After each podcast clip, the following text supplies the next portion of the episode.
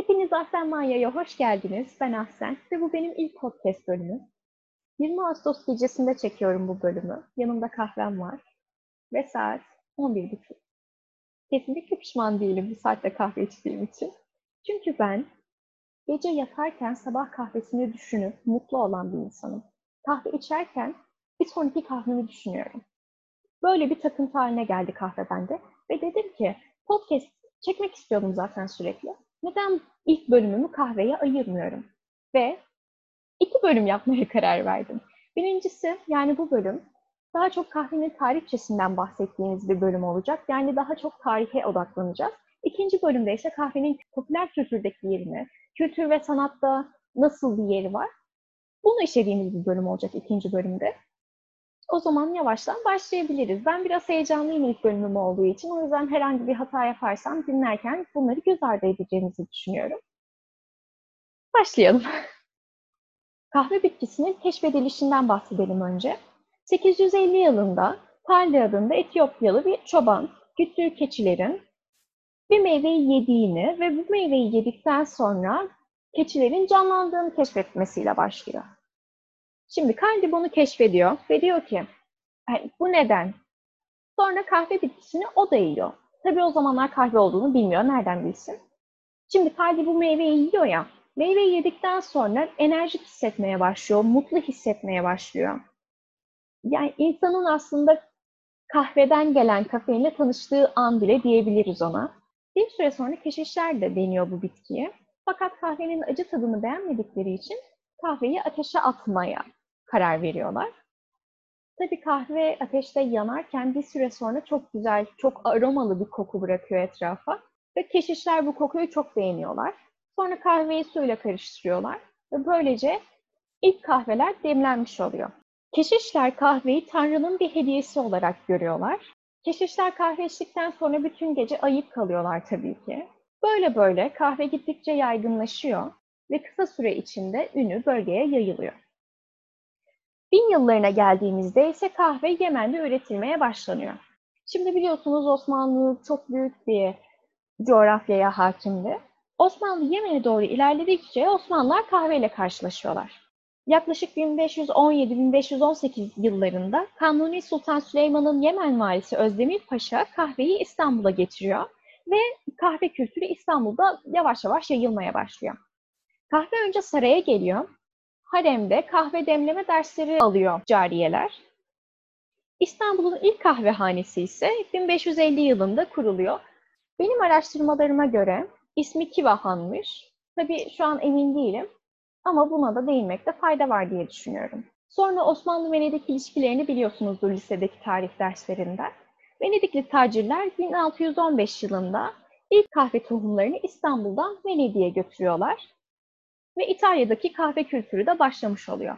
Bu arada şuna değinmekte fayda var. Kahve Etiyopya'dan gelen bir şey biliyorsunuz ki. Başta Kaldi'den bahsetmiştik. Kahve şu anda Etiyopya'da 30 milyon insanın hayatını bir şekilde etkiliyor. Çünkü Etiyopya'da kahve üretimi çok yaygın. Milyonlarca insan bundan para kazanıyor ve Etiyopya'da da çok büyük bir kahve piyasası var.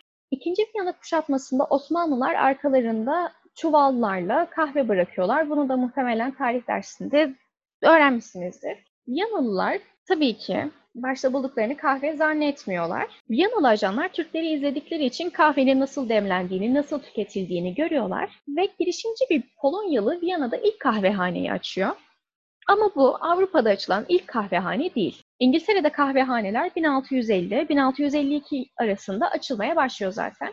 Bir süre sonra kahve Avrupa'da da iyice yaygınlaşıyor. Avrupa'da serada kahve ağacı yetiştirilmeye de başlanıyor. 1714'te Paris'te 14. Louis'e kahve ağacı hediye ediliyor. Böylece kahve Avrupa'ya bir daha popülaritesini hiç kaybetmeyecek şekilde yerleşiyor. Bu noktaya kadar zaten kahveden genel bahsettik. Kahve Avrupa'da yaygınlaştıktan sonra Amerika'ya da geçiyor ve artık kahve dünyanın her bir yanında bulunan bir bitki haline gelmiş oluyor. İnsanlar günlük hayatlarında iyice kahveyi tüketmeye başlıyorlar. Sonra endüstri devrimi, nüfusun geometrik bir şekilde artması, dünya savaşları derken kahve günümüzdeki halini alıyor. Tabii kahveden bahsederken dalga kelimesini de sıkça kullanıyoruz. Hadi gelin şu dalgaların ne olduğuna bir bakalım. Hali hazırda üç tane dalgamız var. Birincisi 19. yüzyılda başlıyor. Kahve evet günlük hayatta tüketiliyordu ama daha çok zenginlerin kolayca ulaşabileceği bir kaynaktı. Bir süre sonra girişimciler kahvenin gücünü, popülaritesini keşfediyorlar ve kahve üretmeye başlıyorlar. Tabii tahmin edebileceğiniz gibi kahvenin nereden geldiği, ne kadar kaliteli olduğu o kadar çok önemsenmiyor. Seri üretime geçildiğinden dolayı kahve üretiminde ve ithalatında büyük bir artış oluyor. Ve birinci dalgada kahve artık günlük bir içecek haline geliyor. Yani artık herkesin evinde tüketebileceği bir içecek haline geliyor. Çözünebilir ve kafeinsiz kahve fikirleri de bu dönemde iyice günlük hayata girmiş oluyor. İkinci dalgadaysa 70'lerdeyiz. Yani dünyanın iki büyük savaş atlattığı, ekonomik krizler yaşadığı, hippie hareketinin ortaya çıktığı bir dönemdeyiz. Ki keşke 70'lerde genç olabilseydim. İnsanlar kahvenin nasıl üretildiğini merak etmeye başlıyorlar ve bu dönemde espresso, latte, işte cappuccino, aklınıza artık nasıl kahve türleri geliyorsa bunlar iyice dünyada yaygınlaşmaya başlıyorlar. Ve hepimizin çok iyi bildiği, bazılarının bir kültür olarak savunduğu, bazılarının ise nefret ettiği, hiç hoşlanmadığı Starbucks bu dönemde açılmış oluyor. İkinci dalga 2002'ye kadar devam ediyor. İnsanlar çözünebilir kahve tüketmeye devam ediyorlar. Kahve üretimi iyice artıyor. Kahve artık insanların vazgeçemediği bir şey haline geliyor. Sonra üçüncü dalga geliyor. Üçüncü dalga da 21. yüzyılda başlıyor.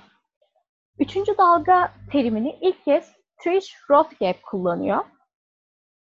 Üçüncü dalgada ilk kez üreticiye, kahve üreticisine çok büyük önem veriliyor. Kahvenin nerede yetiştiği, nasıl yetiştirildiği, hangi toprakta, hangi koşullarda yetiştirildiği, işte Etiyopya, Costa Rica, Guatemala bu terimler üçüncü dalgada iyice yaygınlaşmaya başlıyor ve bağımsız kahve kavurucuları ve kafe sahipleri tarafından üçüncü dalga iyice benimseniyor ve günümüzdeki haline geliyor. Şu an biz hala kahve tüketimi konusunda üçüncü dalgadayız.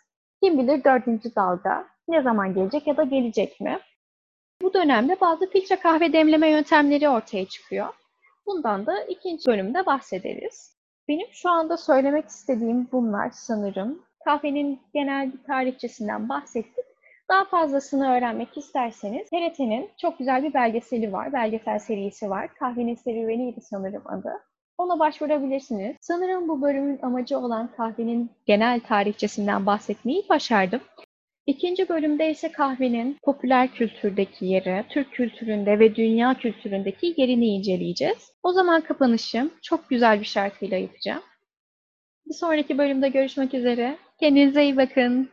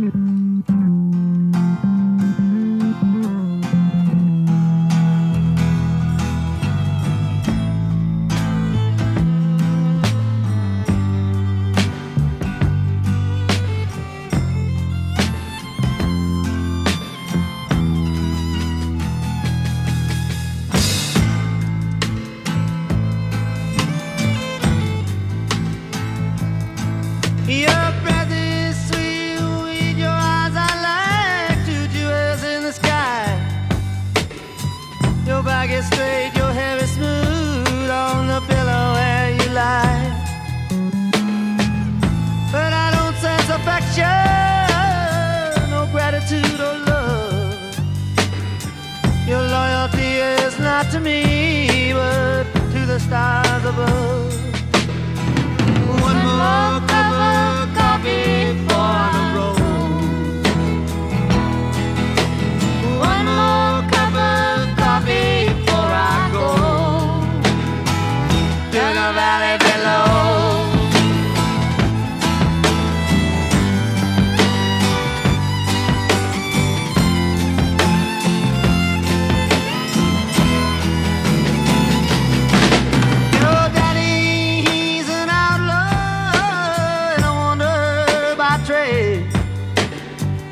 teach you how to pick and choose and how to throw the blade. He oversees his kingdom, so no stranger does intrude. His voice it trembles as he calls.